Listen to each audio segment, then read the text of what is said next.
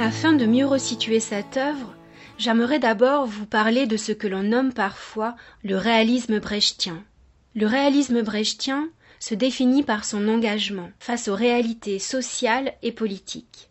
Il désire tantôt les changer, tantôt les critiquer. Avec ce type de réalisme, les figures créées portent toujours une dimension contestatrice et procèdent d'une distanciation qui dérange le spectateur, parce qu'elle l'incite à réfléchir, à remettre en cause sa vision du monde. Il existe dans l'histoire de l'art des moments où cet engagement est très fort, partagé par de nombreux artistes, comme s'il était un peu dans l'air du temps, profondément mêlé à un contexte historique particulier. Concernant le XXe siècle, les années d'après-guerre sont particulièrement significatives. Dans les années 1940 se développe une figuration réaliste, qui se situe délibérément à contre-courant du questionnement formel des avant-gardes contemporaines, comme l'abstraction lyrique, informelle ou géométrique.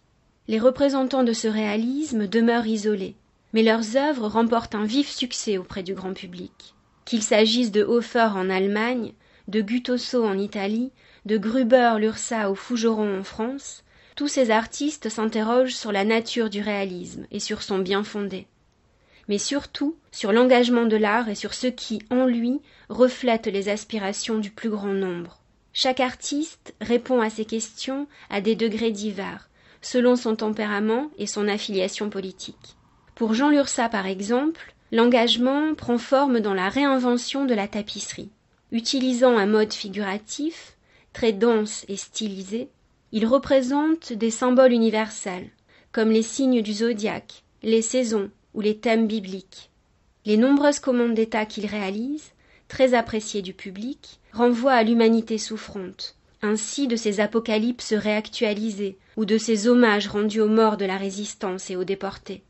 André Fougeron, lui, est un artiste très actif, adhérent depuis 1939 au Parti communiste français. Sous l'occupation, son atelier devient imprimerie clandestine et il fonde alors le Front national des arts avec le peintre Édouard Pignon. À la Libération, Fougeron devient le représentant de la version française du réalisme socialiste soviétique. Rappelons toutefois que sa peinture ne se plie pas au strict dogme de l'art stalinien. Elle demeure singulière et inventive. On se souvient de ces Parisiennes au marché qui font scandale au salon d'automne de 1948. Dans un style très figuratif, cette toile représente des ménagères, soucieuses, qui, devant un étal de poissonniers, comptent ce qui leur reste comme menu monnaie pour leurs achats. Dans la presse et les milieux artistiques, l'on dénonce la vulgarité de ce style réaliste, et l'on critique le trop grand degré de proximité avec le sujet social. Cet épisode, en fait, réactive le débat entre les partisans de la figuration et les tenants de l'abstraction. L'abstraction est stigmatisée par les communistes comme étant l'art du non-dire, pour citer Aragon, incarnation parfaite de l'idéologie bourgeoise de l'art pour l'art. Les écrits de Fougeron sont aussi le reflet de son activisme politique. Le peintre au créneau est un manifeste dans lequel l'artiste invite à lutter contre l'art abstrait et défend une création qui soit au service du peuple. Autre moment important dans l'histoire de ce réalisme politique, les années 60. Le contexte très bouleversé devient un peu le terreau où vont se développer de nombreuses graines contestatrices. Vivement engagés, les artistes sont aux prises directes avec le vif de l'actualité et participent souvent à des actions collectives. En Espagne, le collectif Equipo Chronica, par exemple, dans une série intitulée Guernica 69, utilise le chef-d'œuvre de Picasso comme l'instrument d'une critique sociale et politique. Dans cette série, Guernica devient l'emblème de la révolte contre la dictature franquiste. Quant à l'espagnol Arroyo, qui en France sera rattaché à la figuration narrative, il porte aussi un regard critique sur le franquisme.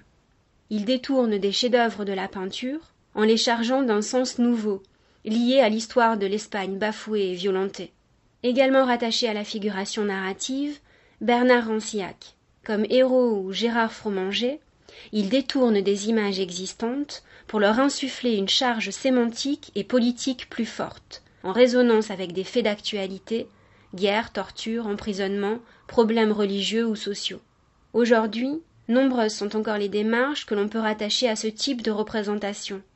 Un réalisme dont la survivance témoigne d'un désir partagé par les artistes de porter un regard attentif sur les mutations de la société et d'intervenir dans la conscience que les hommes ont de l'histoire.